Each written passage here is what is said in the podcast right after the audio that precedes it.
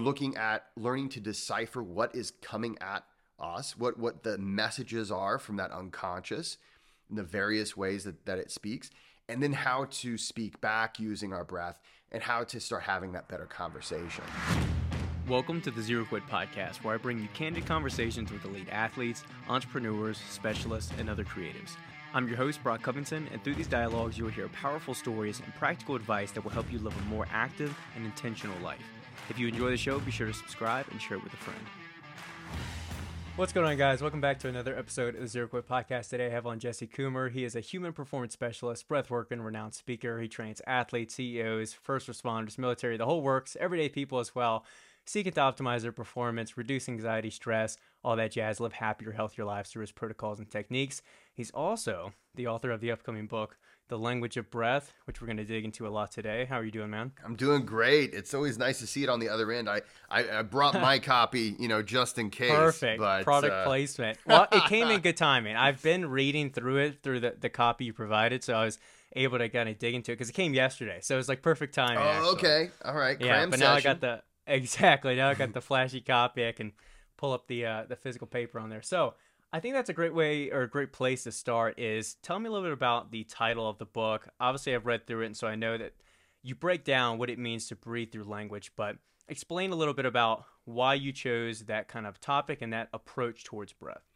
So for for me, breath work has been incredibly, a profoundly uh, powerful life changing tool that mm-hmm. I have used now for over a decade. And it's something that I am the type of person when I am fascinated in something, I seek to understand it as, as deeply as I possibly can. Now, I shared with you before we started recording that I'm a recovering English professor. Uh, mm-hmm. And so it may be that I do seek to to look at things in linguistic terms, but I I I, I have to say I didn't set out to do it that way.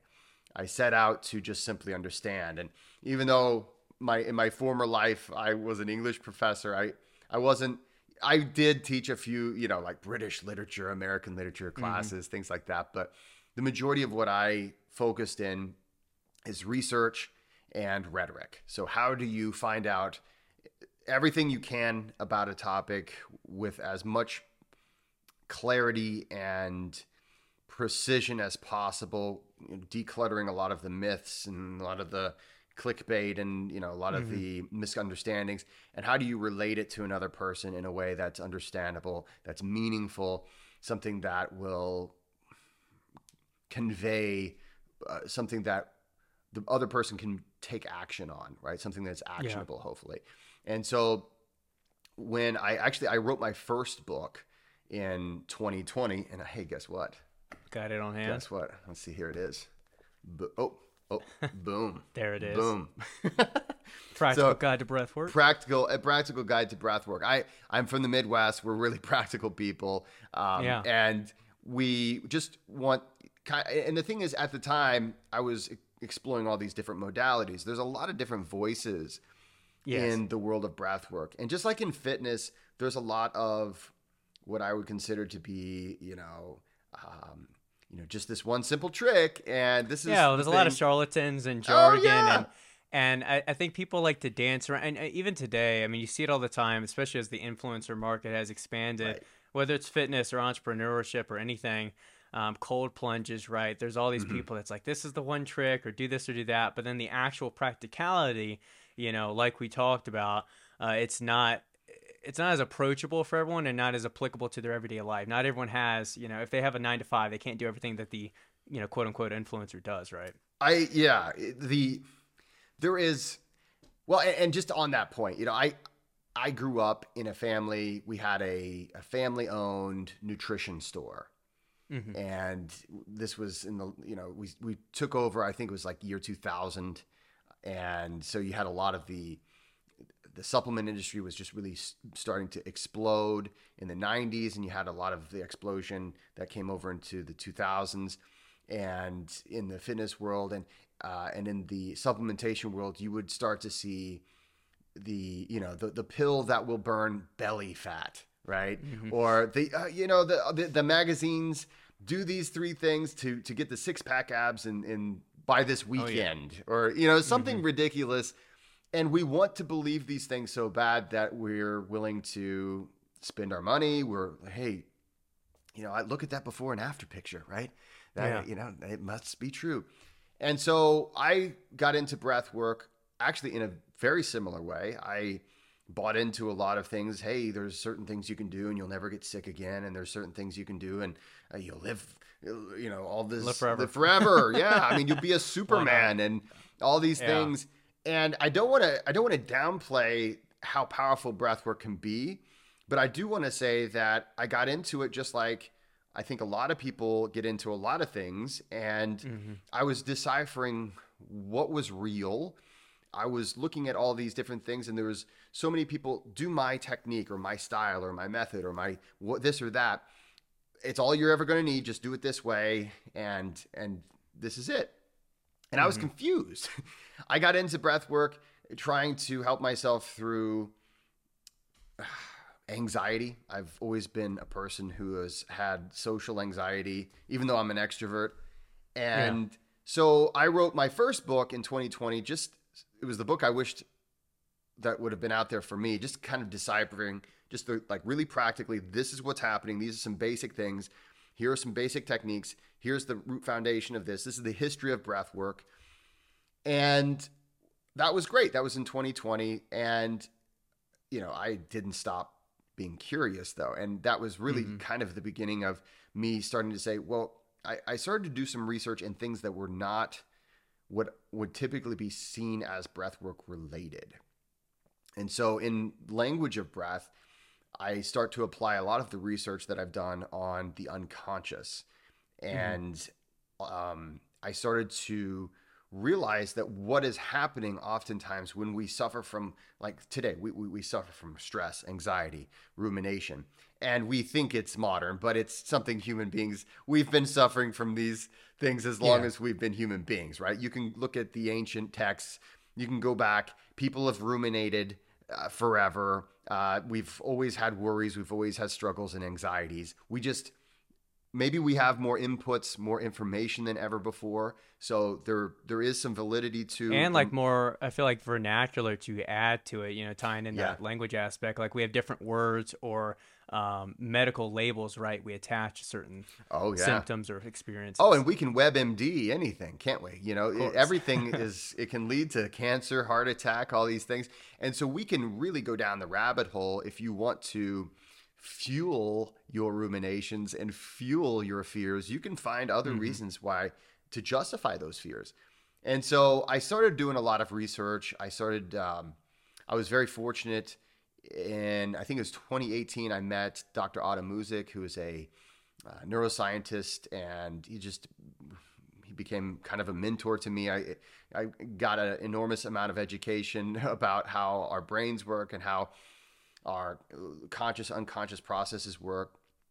I started researching uh, the work of Dr. Cynthia Price, who has done an enormous amount of research as far as like ultimately how we feel our emotions, how we can sense those things. Mm-hmm. And I started to realize that this thing that I've been working with with breath work for so long is ultimately part of it. You it's not just a creative way for me to write a book to look at it in a linguistic structure. It mm-hmm. really is an interplay that we are always within and we just generally go through life completely unaware. Yeah. We go through life thinking that okay and, and and in the book i don't know how far you made it into it so thank you for for every word that you've read. Yeah. But i i go into the book and i ex- i start to explore some of these misconceptions that we've mm-hmm. had about what we are. Yeah. Yeah. And- well let, yeah. oh no go ahead. Oh, well, I was just going to say when we when we start to dissolve some of these misconceptions, we can start to have a better relationship with ourselves. We we tend to treat ourselves according to how we understand ourselves, and that's to be mm-hmm. understood. Once we start to understand ourselves better, then we can start to play a more active role within ourselves and this is where the language of breath philosophy really comes into play. Yeah, it's learning your body and, and, realizing, especially with breath, it's an interesting thing because I always, I've referenced before in the podcast or just in regular conversation how we all have bodies, we all eat food, right? But not many people really understand the mechanics of their body, the physiology, how certain foods make them feel, and having that introspection and, and talking about, you know, feeling how how is your body digesting? How do you feel when you eat this food? Do you feel sluggish? Do you feel energized? Thinking of it like that. And breath is fascinating primarily because we think of it as this kind of quick trick, as you reference in the book, um, that people have this misconception of it that way of like, what can it solve? But it's also this activity that we unconsciously do. We have to do to stay alive, and we're constantly doing it. We're never not breathing, right? So yeah. it's that it's just that interesting tool. Um, let me let me read this this quick quote that I wanted to bring to you and you let you run with it. So you say that in the book that breath work will not change your life for you, but when you learn how it works, you can enjoy a state where you can creatively and confidently take better actions. Is your actions that will lead you to a better life. And I like that you point that out because a lot of people do approach breath as, oh, what can this breath technique do for better sleep? Or how can I not get sick? Or how can I feel more relaxed, relieve stress? Rather than looking at it as just a tool in the toolbox, just one piece of the puzzle to actually lead to that happier, healthier, less stressed life.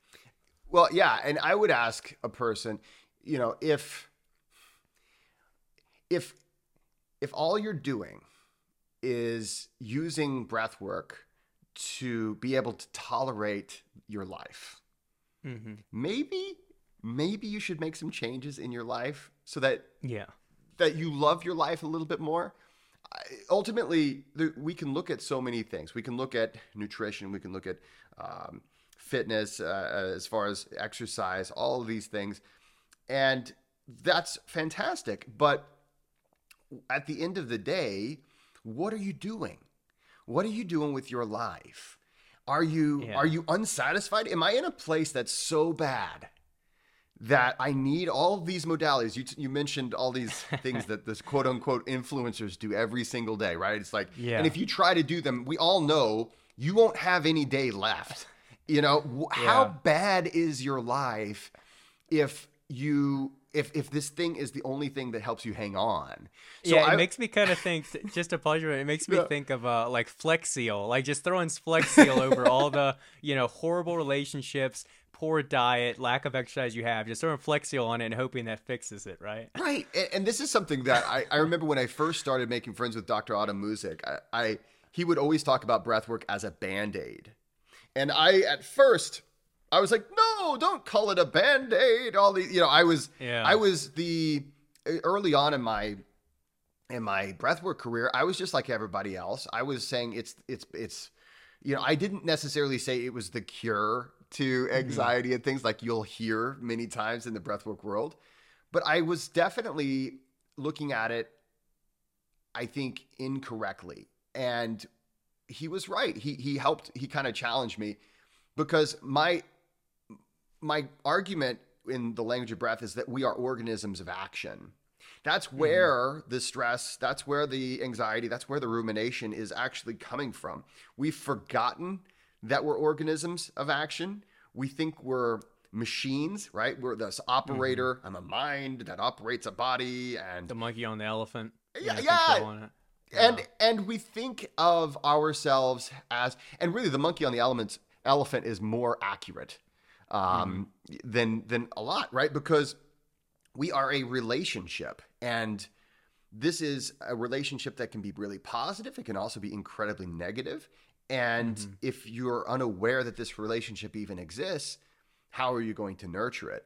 So when it comes to the the value of breath work, when I treat when, when, when I'm when I'm working with my clients, whenever I am giving workshops, when I'm doing retreats, my whole mm-hmm. goal is to help a person put themselves in the right state, right? Get that team you know, get that relationship that is you, the conscious and the unconscious. That's mm-hmm. generally where our problems lie. And then our actions tend to, you know, we don't even know where our actions are coming from sometimes. We, we, well, uh, well, I'm doing this because I have no other choice. Well, okay.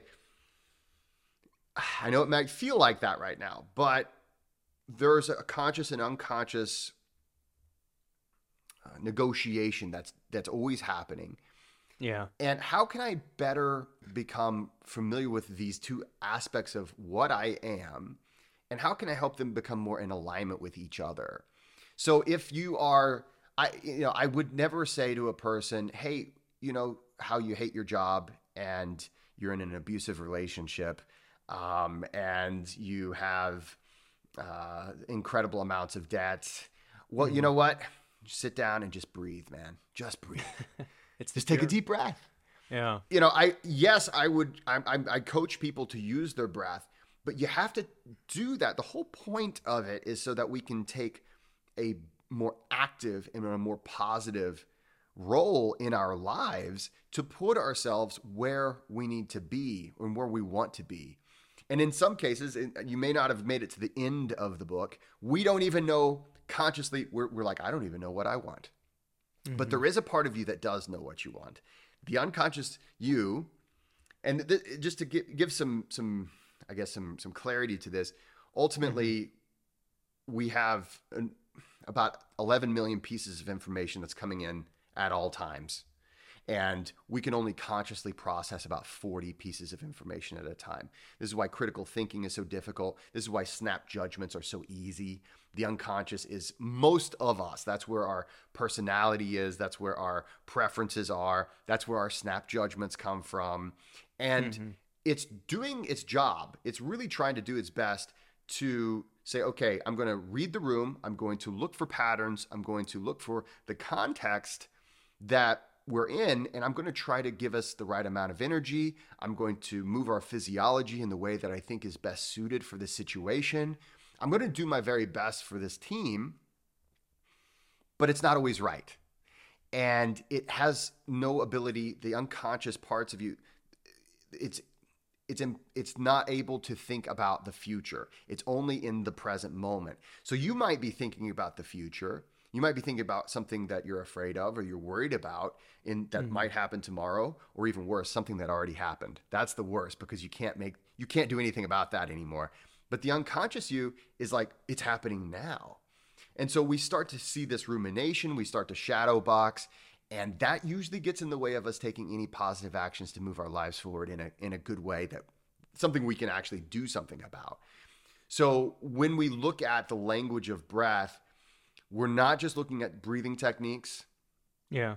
We're looking at learning to decipher what is coming at us, what what the messages are from that unconscious, in the various ways that, that it speaks, and then how to speak back using our breath and how to start having that better conversation.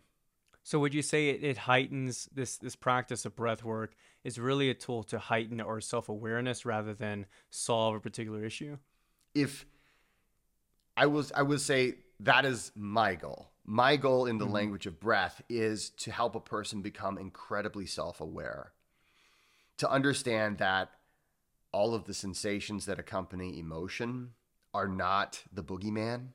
If you mm-hmm. like so for instance, this is I, I think this is a good example. So I drink coffee in the morning. I would assume, you know. Me as most- well. yeah, hey, it, you know, it's Well, I'll, I'll pause on that. Do you do you home brew or you Keurig or you pot or? I'm a I, I am a French press kind of Okay. guy. Yeah. I like So, that. As long as it's home brew, I'm down with it. Yeah, yeah. My wife and I, we we we were like, you know what? If we we we, we were tired of pouring out a bunch of wasted coffee every day, so we're like, let's just do a French press. You get a cup, I get a cup. We're done. You know, Yeah. it tastes great. So yeah, you have a cup of coffee, and hey, you're looking forward for that a little bit of caffeine. You get the mm-hmm. energy, and hey, it feels nice. I'm expecting it. I know where it's coming from, so I know what to do with it. And if I if I start feeling a little too caffeinated, I just okay, I'm done drinking my coffee for the day. Now imagine you're getting that kind of energy, but you don't know where it's coming from. That might freak you out, right? I mean, it typically will mm-hmm. freak us out. That is the stress response. Gotcha. So so the unconscious you will it's it's it's reading the room, it's it's constantly got an idea of what you're capable of as an individual. It's based on every interaction you've had with other people throughout your entire life. It's it's gauging are these liars? Are people generally good? Um, Mm-hmm. When a person looks at me this way, what does that generally mean? There's so many what we call implied learnings that happen. We don't we can't even count them all. And so based off of that, it's going to put you into a state and it's going to add energy or it's going to add relaxation. And what happens so often when we talk about stress, anxiety, rumination, it's adding energy and it's likely that you you are not in a place or in a position to physically use that energy. Mhm. So you you know, it's I'm I've got a I don't know. I've got a my dog is sick. I don't know if he's going to have a problem or uh, there's a algebra test tomorrow. That was my always chemistry and algebra, man. You I know, got of course I, I was a humanities guy, but Okay. uh, eventually I learned those the science quite well. You know, it took a while, but but the point is this thing in the future that might cause me a threat. I'm thinking about that. I can think consciously about the future. I can think consciously about the past, but my unconscious is always in the present. So it says algebra test, and it doesn't think about like this critically. It doesn't think, well, you're going to need to sit down, concentrate on the the problems. It thinks this is a threat to my either my survival or my social uh, standing, right? Because social standing is just as important as as survival when it comes to our species. We this is why being ostracized is such a, a scary thing for us. You know, it's mm-hmm. we, we fear public speaking more than we fear death Yeah. you know, because I might make a fool out of myself, and that would be worse than dying. You know, uh, being mm-hmm. ostracized from the group, and and if you go back far enough, being ostracized from the tribe, it would be a not only would you die, but you would suffer every minute of of the way. So, so our unconscious is always trying to put us in that right state, and it's going to put this energy in there. We don't always, because we don't understand what we are so often, we think we're just this operator machine. We get this energy and we experience it in such a negative way. Not only is it unpleasant, but it's scary because I don't know what it's there for. I don't even know what I'm supposed to do with it. And now I have to resist. I have to strain against it. And so with the language of breath, this my, my whole philosophy is is ultimately once you understand what it is, then we can start to work with it. And breath is an is in my view the most direct way to work with it. Yeah, one thing I wrote down listening to that was just thinking about if you believe that breath and this again heightening of our self-awareness and ability to really leverage our consciousness are we able to override or at least because I guess I don't know if we're able to override some of these instinctual biological processes as we're responding to stimuli. For example, thinking about the anticipation of the test, right? Like the anticipation is instigating this fear response, right? But if mm-hmm. we have a level of consciousness about that, and maybe uh, we've read some, as we'll, we'll discuss later, our, our love for Western philosophy. Oh, boy. If we have, if we have some of that understanding, and we can maybe frame our perspective of that fear differently, is that a way that we're overriding it, or just kind of like masking the unconsciousness? I don't know if that's a question, but I just think I get where you're going with it. that. Yeah. First of all, I do think that framing is important. In the book, I, you know, in the now this is the last chapter in the book. Yeah. um, whenever I'm putting it all together and how a person can use all of these different breath modalities, all of the all of the stuff that's in the book, how they can use it to to take better actions in their lives. Um, and I give some some examples of people who have gone through this. But one of the things I want to mention, and then and then I'll I've got two points to that question. One is, is it fear? So am I actually afraid or am I am I just excited? Because the hmm. unconscious is going to give you energy either way. We look at this the stress response as this negative thing, and that's actually our unconscious again. Our unconscious is always it generally has a negative bias to everything. So Yeah. so it's it's not just you, it's not just your friend. That is a natural thing to have a negative bias toward just about everything. I guess because it's seeking homeostasis, right? it's seeking homeostasis. Allostasis is another way thing to think Yeah. about it. It's it's seeking safety generally. So we're, we're seeking safety and we're, we're trying to avoid uncertainty. Uncertainty mm-hmm. is the opposite of safety and uncertainty is the thing that could get you killed. So is it a stick or is it a snake? Well, I only have to be wrong one time and then it's over. Mm-hmm. But if it's a stick and I'm wrong, it's no big deal. I'm still alive, but I've I've taken the precautions. So I've had a negative bias on what this could be unconsciously.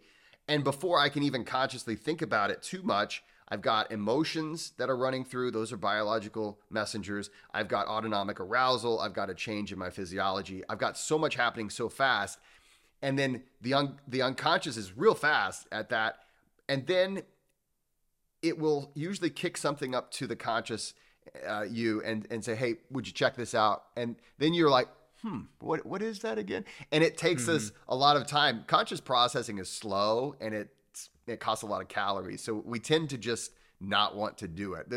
Hence the, hence the the reason why we don't like critical thinking. I mean, it's not a new thing. Humans just don't like critical thinking. We'd rather just make an assumption because that's the unconscious and it does it automatically. Uh, but so, so the first thing is framing. I- am I really afraid? Is this really stress, or am I just excited? So it's going to actually the the the physiological response is is is pretty much the same. I think we've all maybe as kids you couldn't wait to go to the, the theme park the next day, and you had a hard mm-hmm. time sleeping, or you know, I man, I'm so Christmas excited about next morning. you know exactly christmas is Yeah. the next day i man i just i can't wait to go to sleep but i can't go to sleep and so it's the same basic thing the unconscious and the conscious uh, there's this disconnection there. So there's that.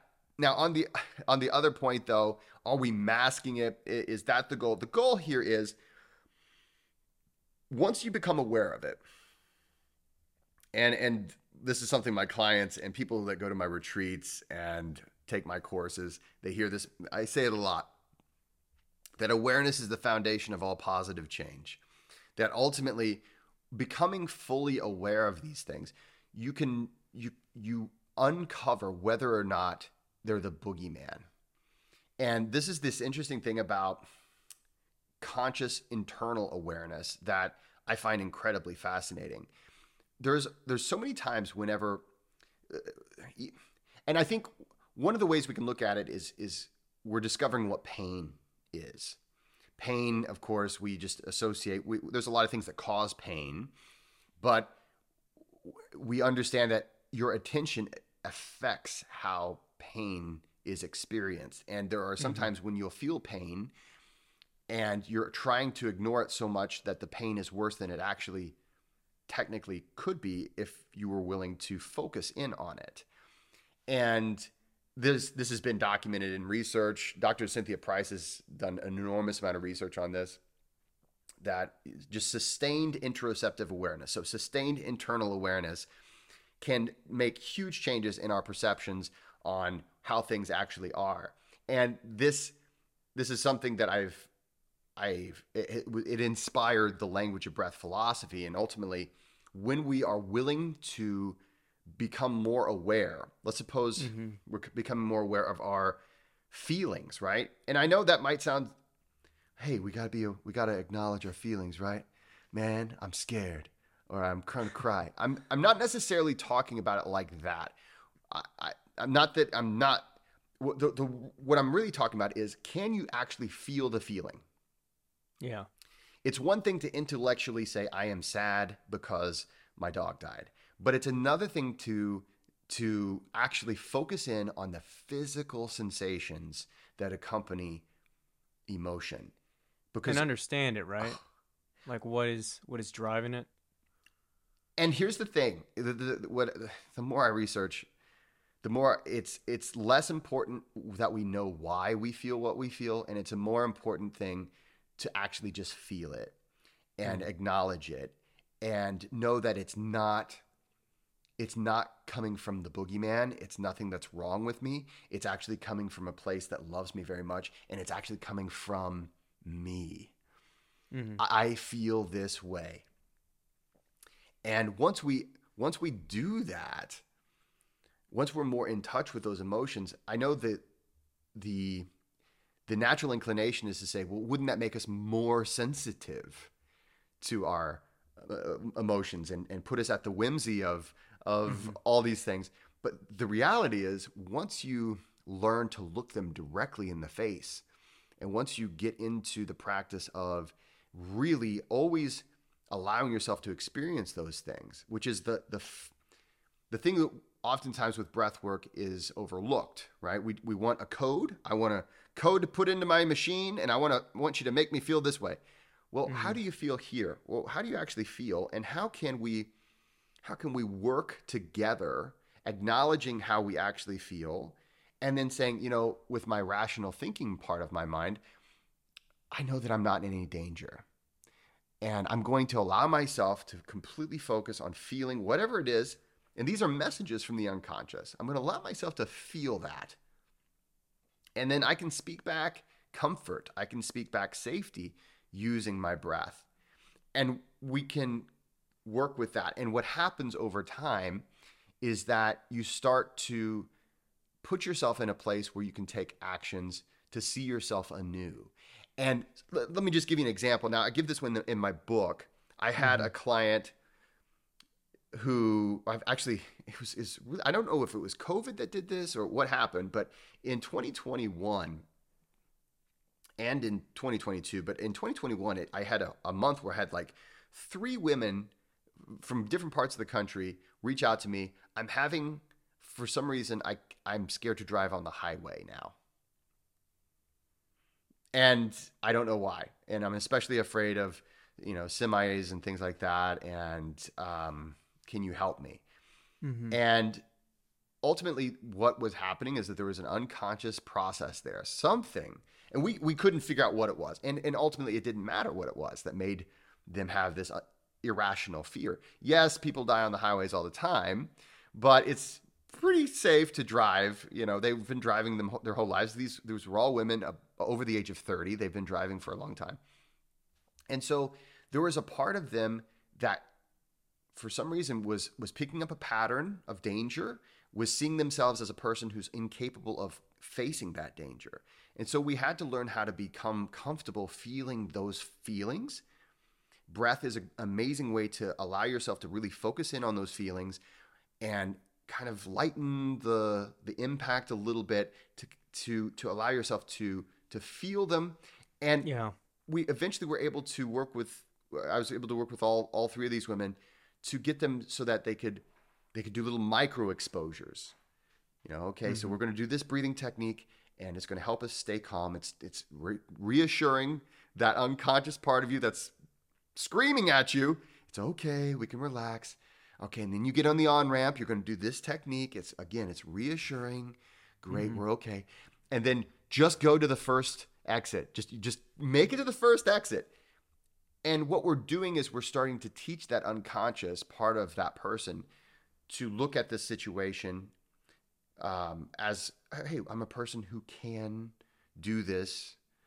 Um, I'm not trying to ignore or white knuckle these sensations. Yeah. I'm allowing myself to feel them. I'm allowing myself to do the action. And all of these women were eventually able to drive on the highway again. So, yeah. Yeah. Yeah, I was going to say, it, it kind of makes me think about the more I was thinking about or ruminating on how you mm-hmm. were uh, talking about feeling the feeling and, uh, and not worrying too much about where it's coming from. I think I, I read somewhere. I feel like I can I can never remember uh, what book or, when I was exploring this, but I think I heard or read somewhere that is like science looks at like the why. It looks for causality. It looks for explaining things, right? And versus like philosophy, at least at times, is very focused on like the what.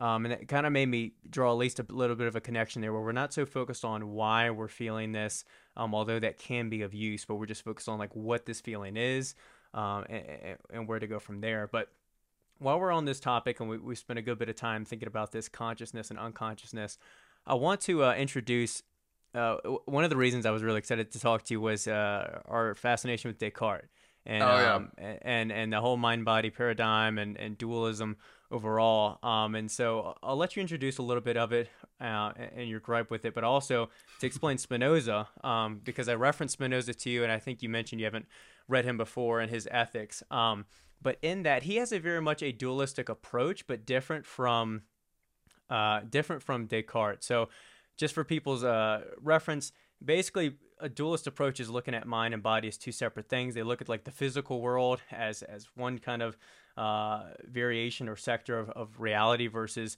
the whole kind of mental sphere, um, appearances, um, our consciousness, and how we're kind of fabric- fabricating reality in that way. The interesting thing about Spinoza, though, is that he wasn't. Uh, he didn't have the religious ties to it. He was looking at nature and reality uh, uh, from a more secular perspective, but still re- retained that dualistic approach. So he kind of uh, viewed God and nature as synonymous, uh, but he still had this view of the mind and body and this parallelism basically that existed between them. And why I draw this connection is because instead of looking at them as two distinct things as Descartes did, he saw them reflecting each other. And I find that to be maybe not, uh, it's still an ontological uh, claim, but I find it to be a lot more practical in thinking about how the consciousness or the unconsciousness is is reflected into the consciousness and back and forth like they aren't two distinct things that we're talking about here they do reflect each other the what you're thinking about and the actions and the thoughts you have consciously do have some impact on the unconscious unconsciousness and vice versa so what are your thoughts on uh all that and oh my these gosh. two great thinkers Oh my gosh. Well, thanks for the easy question, just a little softball here. Well, Yeah. I think when, when when we look at what we are, and when we look at how we understand what we are, and one of the things as I've as I've taught literature, uh, as I've taught um, a, a lot of these ideas that have been passed down through the centuries and throughout the you know the ages one of the things you that always comes up is that a, nothing really ever goes away. It's just oftentimes we're not even aware that we've built a foundational understanding on those things. Mm-hmm. Um, and so you'll have you'll have some things that are, seem implicitly true that we don't question because it's just this is just the paradigm that we've built it on. I I'm excited to look at what we are in a new light, but I know that there's absolutely no way that I can do that. Yeah, I would love to say I, I would love to say, um, hey, I'm, I'm coming up with an incredibly original way of looking at ourselves Mm-hmm. but I know that I'm not. Everything that I is, for instance, that's in my book, in my courses, the things that I teach are built off of, like for me with breathwork, thousands of years of study um, throughout the ages. We're very fortunate that while we know that most cultures, uh, you know, that went through the shamanistic period, which all cultures had a shamanistic period as far as we know, they had some sort of a breathing technique or a breathing uh, focus. You know, the the ancient yogis they actually wrote it down, so we we have a lot of their thoughts from thousands of years ago. I'm taking from decades of research on consciousness and from you know the science that we have in that area and it's difficult for me to see outside of you know if we're going to go western thought on this it's difficult for me to see outside of modernism right Yeah. uh, it's different it's difficult for me to see outside of enlightenment values that you can hey if you look at all the facts you know you can rationally figure things out and come out with Yeah. with some kind of a thing yeah. so I I would because I'm not as I'm not as familiar with Spinoza. I, I the thing is I've heard him referenced like a million times. Like, Mm-hmm. Yeah. like this, but but I just never I guess really read him much, but or at all, um, other than referenced by, Mm-hmm. by other people. I would say I'm I'm look I'm trying to look at ourselves as 37.2 trillion cells that are all working together. There's a level of intelligence in every cell. There's a level of consciousness in every cell. If if for some reason, you know, if, if you if we were to find one of our cells, a, a, a human cell that was somehow able to survive on its own uh, on a foreign planet, we would be like our minds would be blown. And there's there's intelligence everywhere within us and I think that it's all in relationship to each other. And while we can look at different aspects of what we are as components, um, that it's all one thing. And this is where, you know, we when I when I talked about Descartes, and of course he didn't this mind body dualism you can find in a lot of uh, philosophy. You, you mm-hmm. I referenced Aristotle's uh, early proposal for school. He felt that you need to do book work and then yeah, separate that from that. you know physical yeah, activities. I read the, I read the politics fairly recently, so when you referenced oh, that, I was like, yeah. Oh boy. So you've got this. You've you've got a lot of just implicit. Um, paradigms that we just haven't questioned.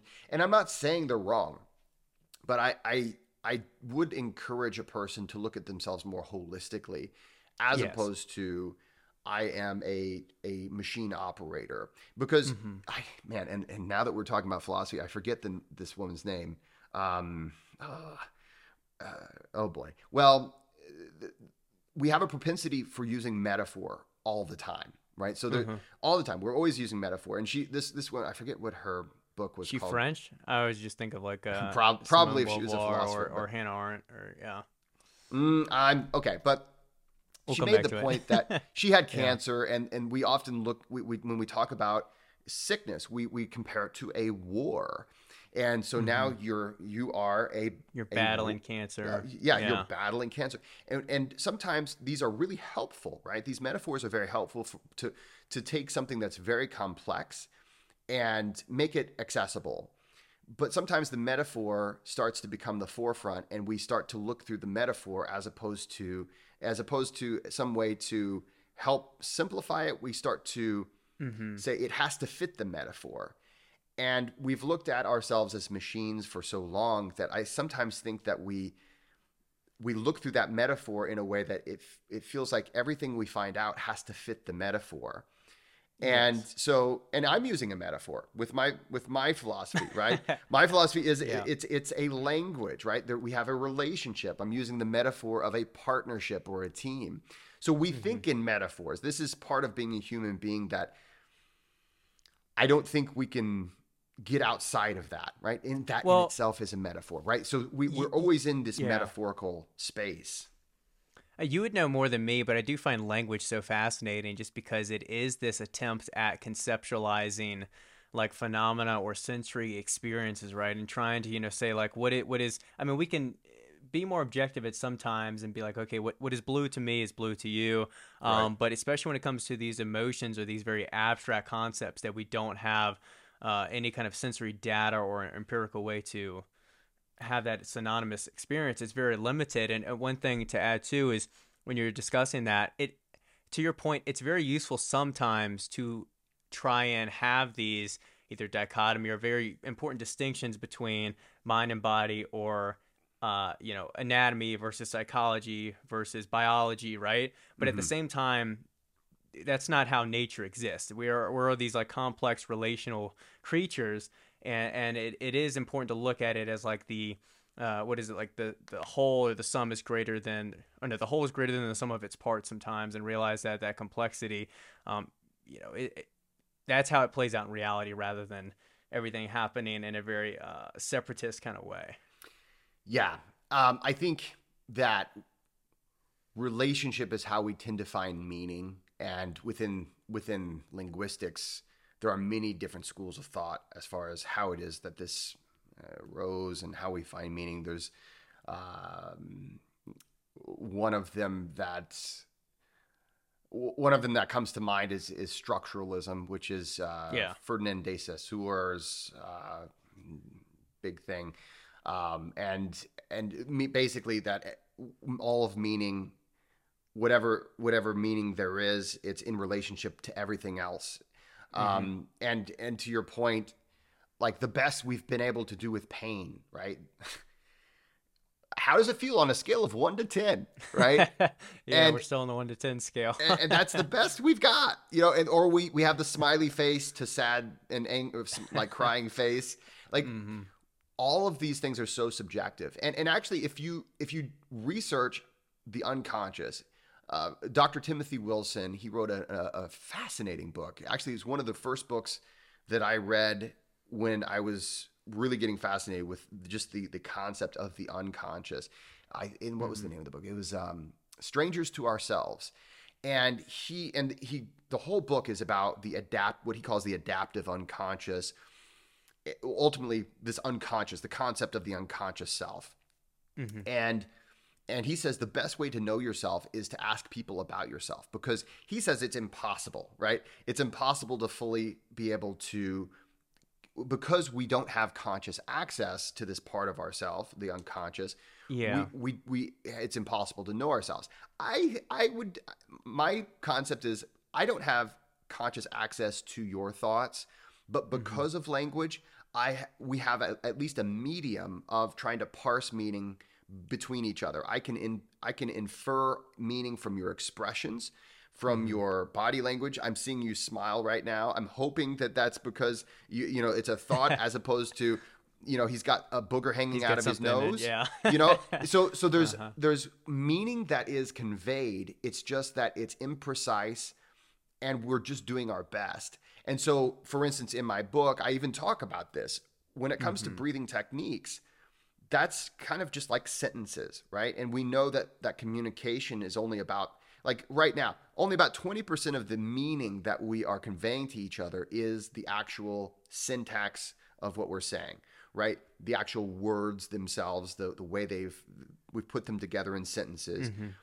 we understand that about 80% of interpersonal communication is tone, inflection, presence, you know. And so as just in the same way, it just happens to turn out same with breathing. So how you breathe your breath, how you breathe a technique, you can get totally different results with the exact same technique depending on how it is that you're using your muscles and where you're putting the breath. Where, ha, and so we're adding tone, inflection, all of those things into the breath as we're trying to speak back to the unconscious.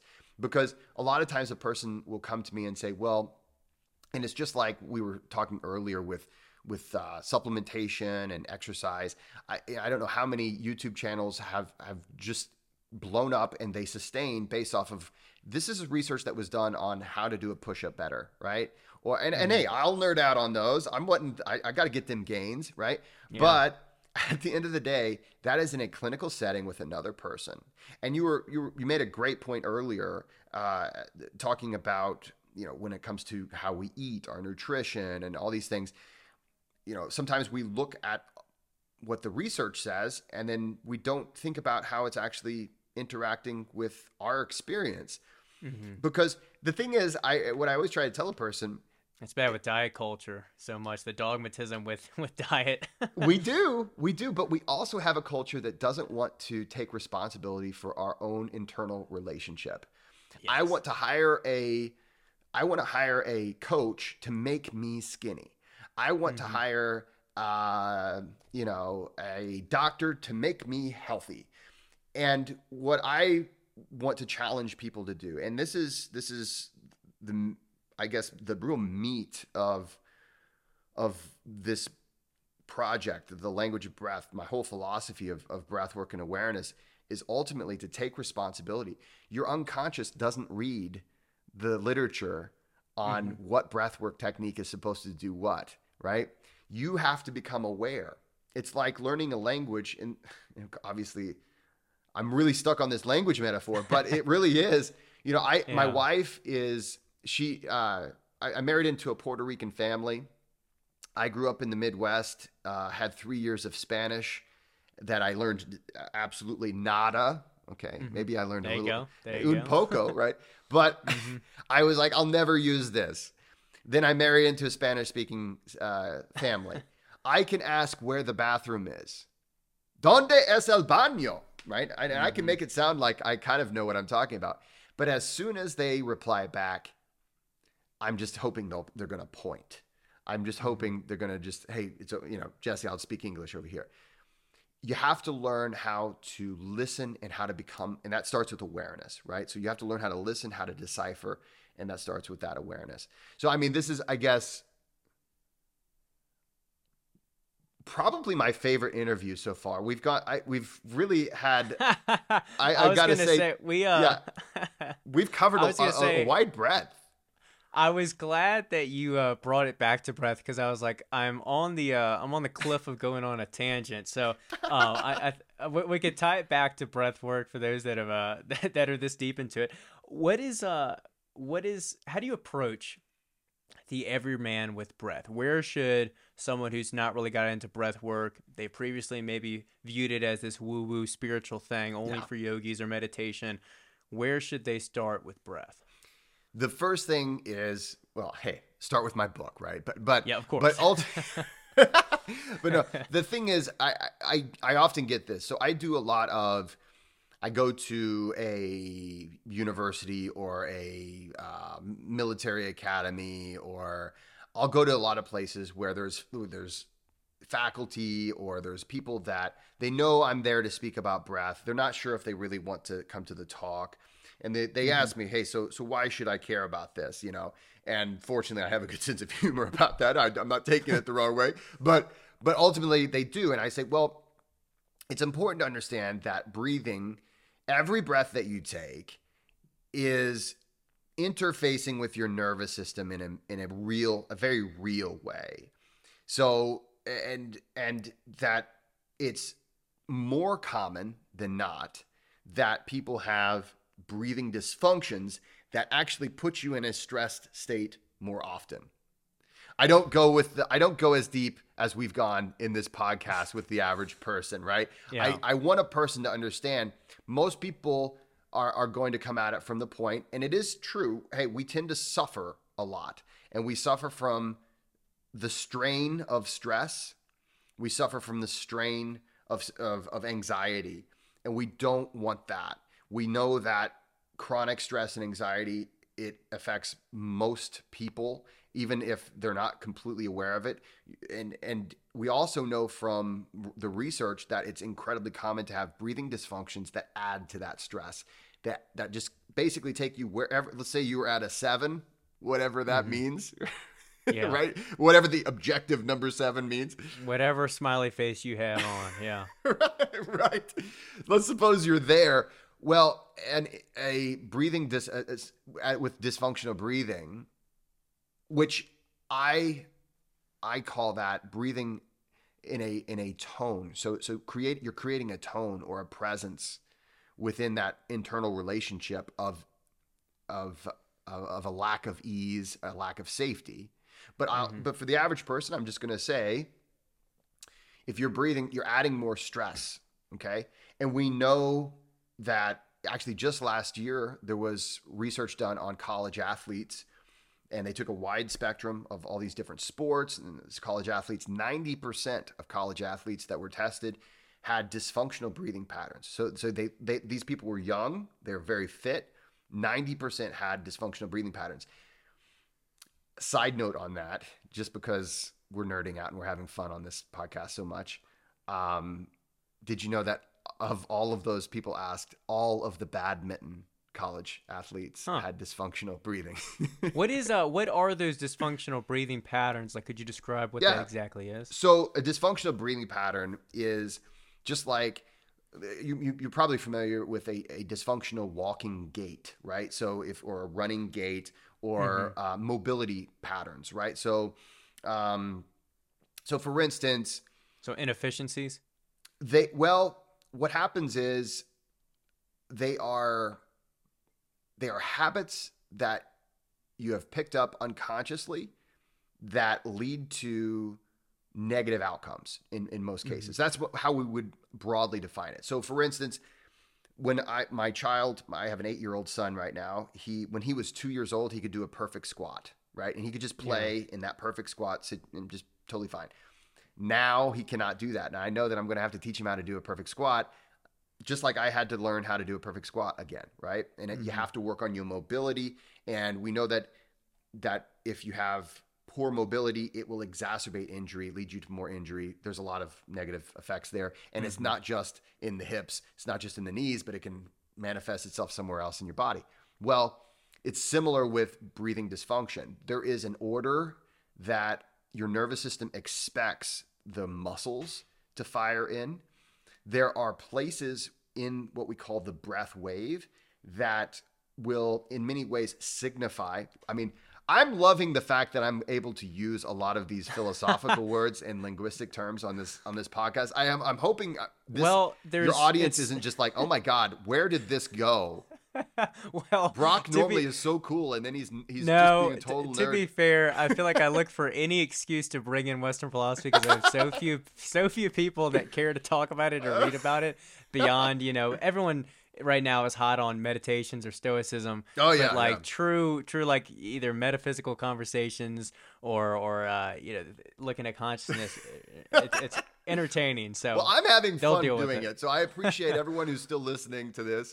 And and ultimately, Western philosophy is something that um, that I'm passionate about. It's it's something that I am trying to talk about more on my own, like my YouTube channel and my Yeah. own classes. And Well, it's, it's- incredibly practical, but people, I think it just has this like esoteric aura around it, or that it just seems so uh, you know unapproachable for people. And and, and some, depending on the writer, it can be hard to get into it. But I mean, if you know my unacademic, no you know philosophical degree self can go through this process of self education and teach myself, Oh, you and can- there's tons of resources Oh. on YouTube. Anyone can do it, you know. and and the thing is, it's so important today. Yes. And and I know we're going off on a tangent, but I feel like I feel like let's just do this. Uh, I think it's so it, yeah. important today when we have such a crisis of meaning, and when we Yes. have so many things going on in the world that are absolutely terrifying, that have shattered the narrative that we used to be able to just rely on. And again, this all come. It, I mean, it ties back to the language of breath. I mean, it literally does because It does. Make it. everything it, it all does play in on why are you doing what you're doing right? So let's Mm-hmm. throw socrates in it. Let's just get down to it right? Why do you do what you do? And this is this is someone who changed western philosophy forever. There's the pre-socratic era there's the post-socratic Mm-hmm. era right? It's it- w- this one guy. Why do you do what you do? And the Socratic dialogue is a perfect way to show that the vast majority of what we do is not for any rational reason at all. The vast mm-hmm. majority of what we do is because we don't want to think. We don't want to use critical thought. We would rather go with whatever the impulses are, go with the flow, whatever the culture says. And I see right now and and I'm not trying to to tie this back, but I'm just going to tie it back. This mm-hmm. is this is why I think breath work is as a practice as a whole.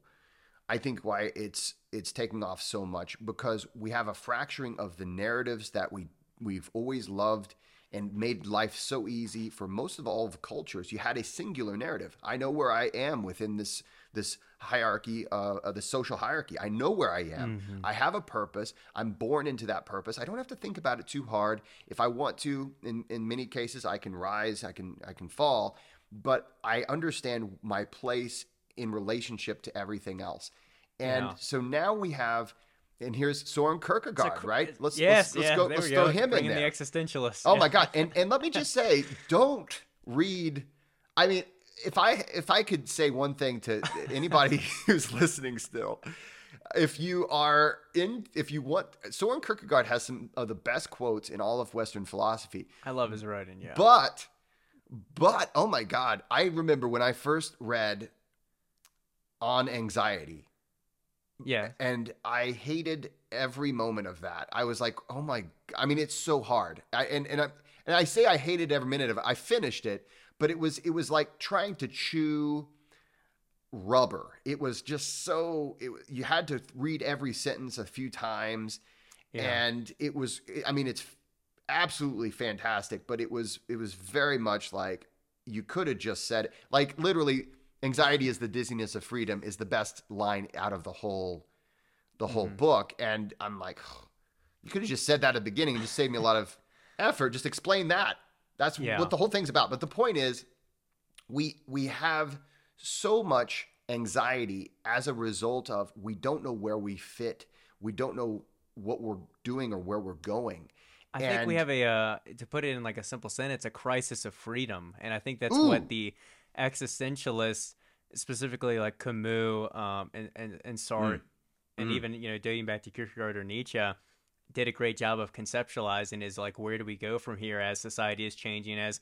at least in this country specifically we can speak from economic mobility as difficult as it is you aren't kind of born into a family that always does this and it's like generational and people are becoming more secular where they don't always look to a deity or Mhm. you know some sense of divinity or divine purpose and so you do have all these you know crises and anxieties that we that we're stress and anxiety is not new to us as human beings as we discussed and as you, you laid out very well. But maybe the particular existential crises and anxieties are a little bit new to us. Like we mentioned because of the freedom of defining our own purpose or trying to discover or rediscover what direction we should go uh, through with in life like what path to follow that that is the dizziness of freedom right there right? I think you're Exactly, absolutely right. It's yeah. a crisis of freedom. And and then you have then you have practices like breath work which i'm absolutely a big fan of mm-hmm. um, that make you feel something. And if you do it really well right? So there's an exercise called the listening exercise that's in the back of my book. So definitely check that out. There's a link that takes you to even a guided uh, session you will you you have the potential to meet yourself. And this is something that it we over intellectualize and this is something i will also say perhaps you know western thinkers are, are guilty of over intellectualizing sometimes. And and, Sure. and and so that may be one of the the, the reasons why people get frustrated with them so much. Yeah. but when we actually like literally meet ourselves. So when you when you can connect to the unconscious in a very profound way you have an experience that is is really difficult to explain and it's difficult to describe. People do psychedelics to do this uh, people do deep meditations. Uh, breath work is is one of the ways that i would say is the safest and, and most direct ways. Like i said i have one that's called the listening exercise based off of the research. I'm like okay so there's all this integrative breath work that's out there that i've done. What is actually happening here? And then how can we how can we focus it in again on the unconscious conscious connection? And and so we call it the listening exercise and i have a sample like a guided track. There's like a i don't know if i think you got a galley copy of the book the the final copy that people will get if they order their books there's a scannable it'll take you to uh Mm-hmm. Right the, to the it, book yeah. the book extras the There you go. yeah but but when you actually meet yourself it's a profoundly spiritual experience and then you're Mm-hmm. left wondering well what what is that and I think there's a lot of people in the breathwork world and in the yoga world and in the fitness world and in the you name it world that whenever you experience something that you can't explain that's incredibly profound, there are so many people willing to sweep in and say, "Hey, guess what? It's God, and I'm the source, and I'll I'll lead you through it, and you you Yeah. gotta, I'm the guru, and and hey, you know."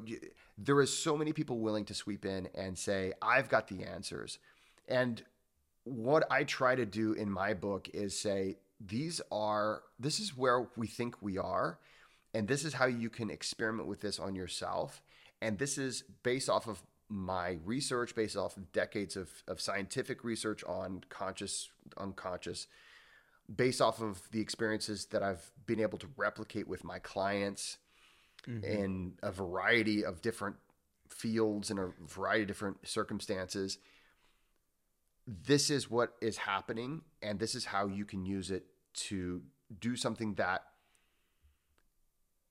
the i mean you look back as far as plato uh, as far as socrates how do you, you live the life of authenticity how do you live that life according to your values why mm-hmm. are you doing what you're doing and if you are stuck in a place and you think there's no place to go, right? Uh, let's see. Well, let's go to the existentialist, right? How much mm-hmm. freedom do you have? How much mm-hmm. freedom do you have? Um, uh, Sartre, I think we haven't Yeah. mentioned him. We might as well throw him in there, right? You have Mhm. more freedom than you think. Are you that waiter? Are you the waiter that's just a waiter? Or are you someone who can be anything you want to be? So so what I and I do call the language of breath a philosophy of breath work. It's not because I'm trying to become a philosopher, but it's it's a way of seeing this thing that is the fastest growing health modality right now in the world in a light that I think is as useful as I can help a person to see it in and as applicable to living the life that you want to live. I don't want to just have to sit around doing breath work all day in order to feel good and and be fulfilled. I Mhm. want to have I want to have a great life with my partner. I want to have a wonderful career. I want to raise my son in a way that is going to be something I, I'm proud of myself for helping to to bring a, another amazing person, hopefully amazing person into the world. I mean, he's amazing already Mhm. at eight, but I'm just, you know, how I, I want to be able to fulfill what I believe is a good life, right? Yeah. And this is something that when we are unaware of these internal forces and when we're unable to work with them, it can feel like we're limited when we're not. It can feel like we're making decisions that are the only thing I could do in the moment when in reality you had a lot more opportunities. But because we are organisms of action, because Mhm. we our our our species has a survival plan of when there's danger you run toward it or against it or you know away from it. And it it actually limits our cognitive capacity in those times. So energy comes up critical thinking comes down. So if Mhm. that's where you're living where your critical thinking is is is impaired because you're chronically in these states where the unconscious is trying to put you in a place where you can survive and thrive your unconscious is trying to put you in that situation And this is the uh, sympathetic nervous system response, right? Right. That's how we experience it. So, so I in the book I call our autonomic nervous system the Rosetta Stone. You, you're gonna like the book, Brock. Yeah. The more I, we talk, I, the more I'm like, you gotta, you're gonna Well, love. I've, I've read through it. a lot of it. Yeah. Okay, yeah. good. So, but ultimately, we look at the autonomic nervous system. It's not a lot of times in breath work we look at it as something that we control. People say you Mhm. control the autonomic nervous system. I'm sorry, that's not really what's happening. It is kind of a conduit. It, it, I like to look at it as more of a. It's a way that we can send messages and receive messages. We can understand what the unconscious believes about our situation because, well, what parts of the autonomic nervous system are activated or deactivated or what what what changes are happening physiologically? Oh okay so my heart rate is elevated. That must mean that i my unconscious believes i i need more energy. Hmm you can do other things like you know you check your blood sugar. You can uh, you can Uh, do i have heartburn am, am i Yeah. you know do i have to pee suddenly you know there's a lot of other little signals that you'll find out through the autonomic nervous system but ultimately if i can start to learn how to decipher myself i mean isn't that the isn't that know thyself right going right back to Yeah. delphi Yeah. know thyself and i mean it it got socrates in trouble but but ultimately ultimately when when we can examine ourselves as as he he gives us that dictum you know the the unexamined life is not worth living. When we can examine ourselves and and really say why am i doing what i do? Why do i believe what i'm believing? What am i doing and why? We can start to live a, a life of purpose and of meaning that i think so often we forget that we have access to and a lot of it is because we don't understand what we are Yeah, Oh, and I think again a little to add a, a bow on top of that, a life of action too, and tying Yeah. in start is you know materializing ourselves through action. Mm. Um, tying back to breath before we go off again. Yeah. um, you have you have a great chapter in here about nasal breathing, and I, I was Yeah. quite curious about it because that's been something that um, you know some of my fellow peers have uh, delved into a little bit with some of these companies that have popped up, right? With uh, you know mouth taping and all of that. I fortunately for years now have been a nasal breather as much as I can, mostly out of just annoyance of having like my nose clogged and like Yeah. that I guess that personality and then also before bed I'm always like I don't like waking up with a dry mouth or or having again that whistle nose I can't sleep. So fortunately, I don't feel like I need the mouth tape, but uh, talk to talk to me a little bit about nasal breathing, the benefits of it, and Mhm. the why behind it. So your nose is there for a reason. Our sinuses are there for a very valuable reason. Th- th- We have literally um, our, our our immune system and much of our nervous system. I mean, uh, we have an enormous amount of real estate if you even think about it in terms of like size and, and space in our Mhm. head dedicated to our sinuses. And so nasal breathing is something now like so many things. I'm going to just I'm so like so many things. I'm going to tell you why it's so important, and then I'll tell you why people tend to be all or nothing, and that's not a good that's not a good Okay. thing either. Yeah. But nasal breathing, uh, when you breathe through your nose, you you humidify the air and you detoxify the air in, in many ways when it comes to like dust, pollen, dander, things like that.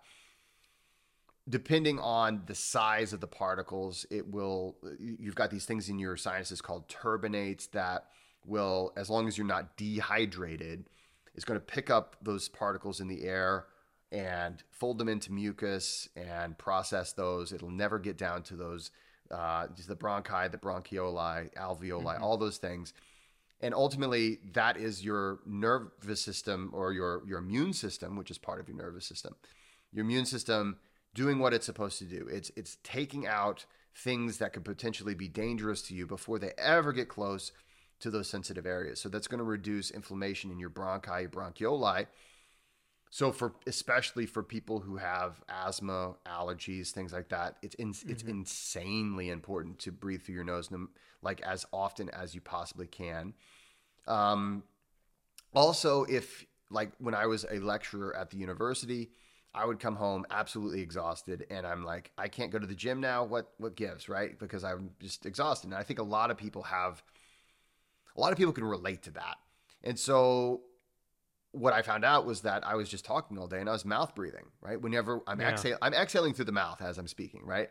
And so that actually has a negative effect on your sinuses as well. So if you can inhale and exhale through your nose, research shows that you will keep the nose malleable. You're going to make sure that it's it's it's again all of those things that you just said. You're not going to have a stuffed up nose as often. You use it or you lose it in many ways with your sinuses. Mhm.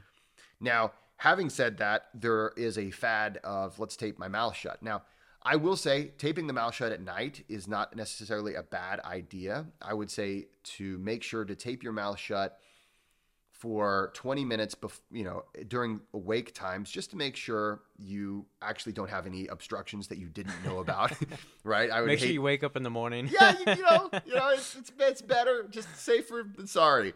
And and for instance, my son, he has uh, he's got this mouth breathing issue at night, and so we got this the tape that goes around his lips. It's not it's not like covering and. Over it, making it so that you can't do that because it's it's not a mistake that we can breathe through our mouth. Like it's not just like oh we just happen to be able to do that and you shouldn't ever do that. But Mhm. we we can breathe through the mouth. It is it's an escape hatch if you want to think about it that way. Like and if i coach swimmers i'm not going to tell them hey breathe nasally in the pool right? Like there's there's a reason why we have what we have. Our, our, our, our all these features they are there for a reason so i do recommend for a lot of people who have issues with mouth breathing at night to mouth tape. I tend to tell a person to try to mouth tape until um, maybe for a month or so, and then to try to see if if they need it anymore. Most people can actually retrain themselves, and then they don't need to mouth tape forever. Some people do. Some people do have issues where they just always need to mouth tape, and that's fine. But just like there is no pill that cures everything, you know, the, a lot of people, uh, it's almost like there's like they, they show off their mouth tape. And I'm Yeah. like, okay, that's very nice. You have lips. Like we, we, we do have lips, right? So there's, Yeah. so nighttime mouth taping is something that I am in favor of, and I do recommend it for a lot of people. Nasal breathing in almost every case is good, even whenever you're talking, as much as you can. Breathe through the nose between your your sentences. Mm-hmm. So all of those things are good. Whenever you, breathe through the nose, you activate your diaphragm, you're filtering the air, you're slowing down your your your gas exchange. Um, you're reducing the amount of CO2 that you're exhaling and inhaling, or uh, you're, that you're exhaling. So you're keeping your CO2 a little higher in your blood. That allows the pH in your blood to be more conducive to oxygen dispersal, and that also mm-hmm. includes in your brain. So there are a lot of benefits to, to, to breathing through the nose. However, for an athlete, I I see these athletes now. I see people just taping athletes' mouth shut, and I'm not a proponent of that. Um, unless the, that athlete just has no lips and, and just can't yeah. control his or her lips. Well, that, when that's you're one conscious question. and aware. I was gonna say, and I'll serve it up for you. Yeah. I was wondering that too because I do a lot of ultra running, um, which is very slow, but mm-hmm. at the same time, um, I've always, I think what I heard on one uh, podcast that was more scientifically based was discussing that there really is no major benefit of nasal breathing while you're running. That you know, a, a friend of mine also kind of just said like use both at the same time, um, kind of breathing through both pathways. Uh, so with that said, like what yeah, what is the the right protocol or approach for athletes? So I will I will take a different approach than than mm-hmm. that.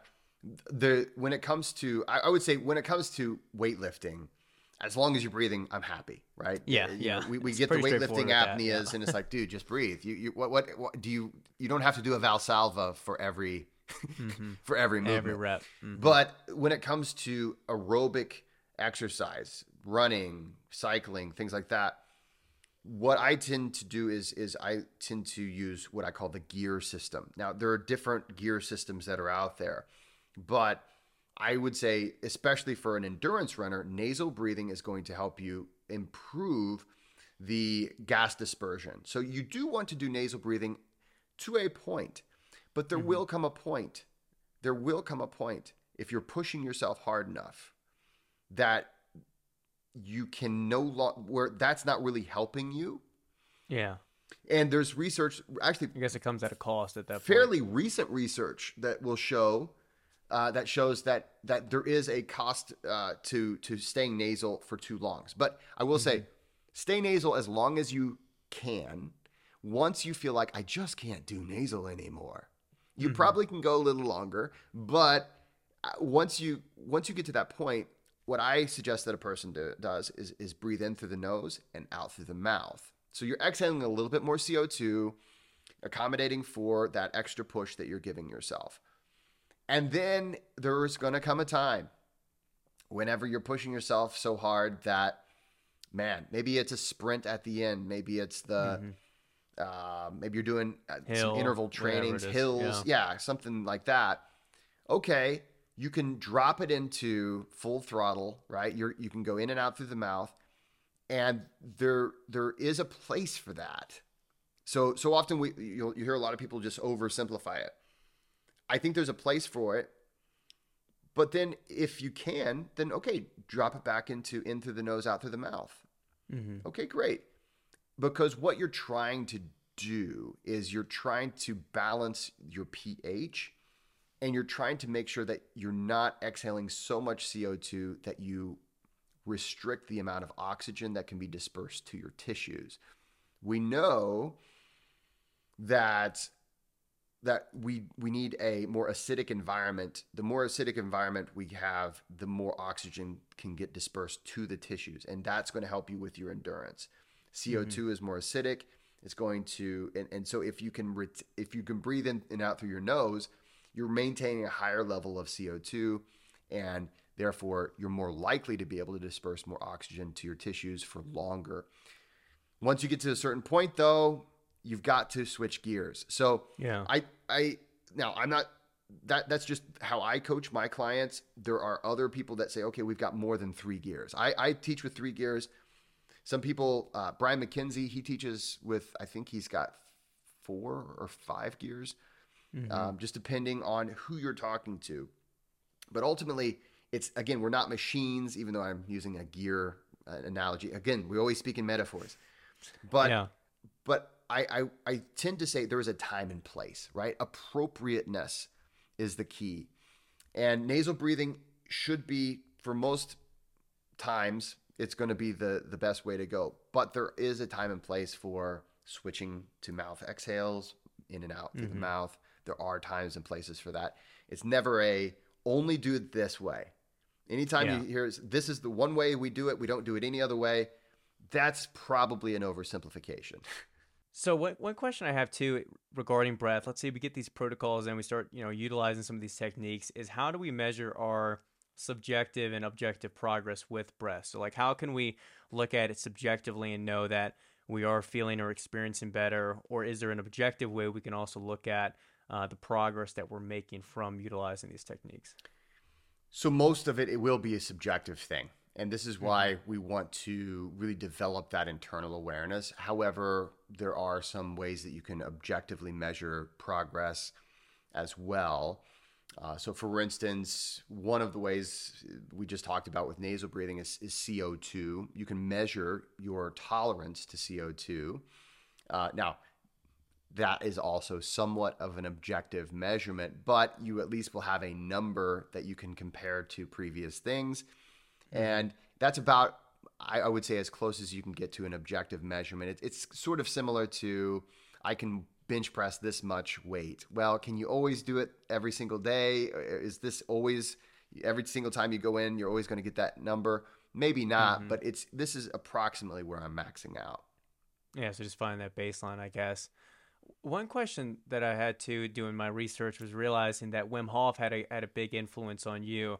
So I, I want to know where breath work and cold immersion pair together, where they overlap, how they kind of fit together in that way.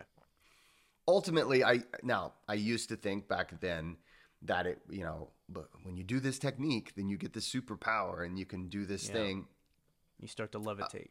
Uh, yeah and and ultimately cold just like any stressor is is a stressor.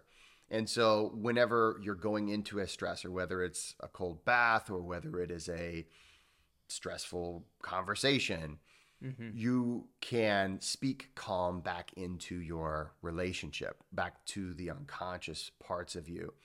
And that can help you relax. That can help you in the face of the stressor. It can help you calm down so that's we you know it's something that i still encourage people to use. It's still a fantastic i still ice bathe regularly.